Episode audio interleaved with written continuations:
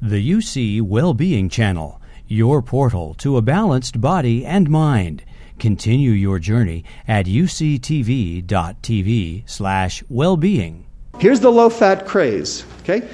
Took America and the world by storm because the content of low fat, home cooked food that you cook by yourself in your house, you can control the content of fat. Okay? But when you process it, low fat processed food, it tastes like cardboard. It tastes like crap. Okay? So the food companies knew that. So what did they do? They had to make it palatable. So how do you make it something palatable that has no fat in it? You add the sugar, right?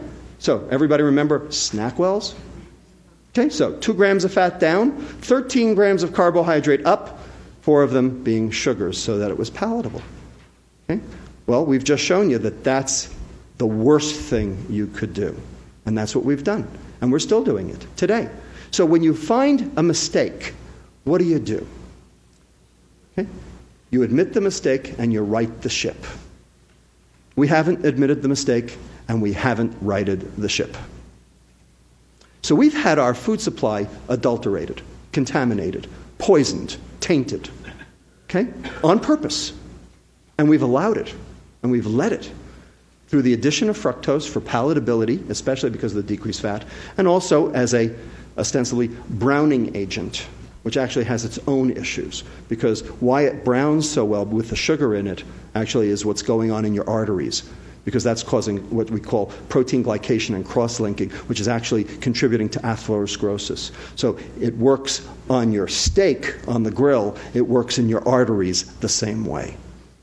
Okay? And removal of fiber also. Now, why did we remove fiber from our diet? We as human beings walking the earth 50,000 years ago used to consume 100 to 300 grams of fiber per day. We, we now consume 12. Why? What did we do? We took the fiber out. So, why did we take the fiber out? Well, it takes too long to cook, takes too long to eat, and shelf life. Okay? So the, people ask me, what's the definition of fast food? Fiberless food. Okay? I dare you, other than a salad, I dare you to go to any fast food restaurant and find anything on their menu that they actually have to cook that has more than one gram of fiber in it. Because there isn't any. And that's on purpose. Because they take the fiber out, because that way they can freeze it, ship it around the world, and cook it up fast. And not only is it fast cooking, but it's fast eaten, which also causes its own satiety issues. Bottom line, we have a typhoon on our hands. Okay? And then finally, the last issue was the substitution of trans fats, which are clearly a disaster. But those have been going down because we know that those are a problem. So we've gotten, actually gotten rid of most trans fats. Not completely, but most. Okay?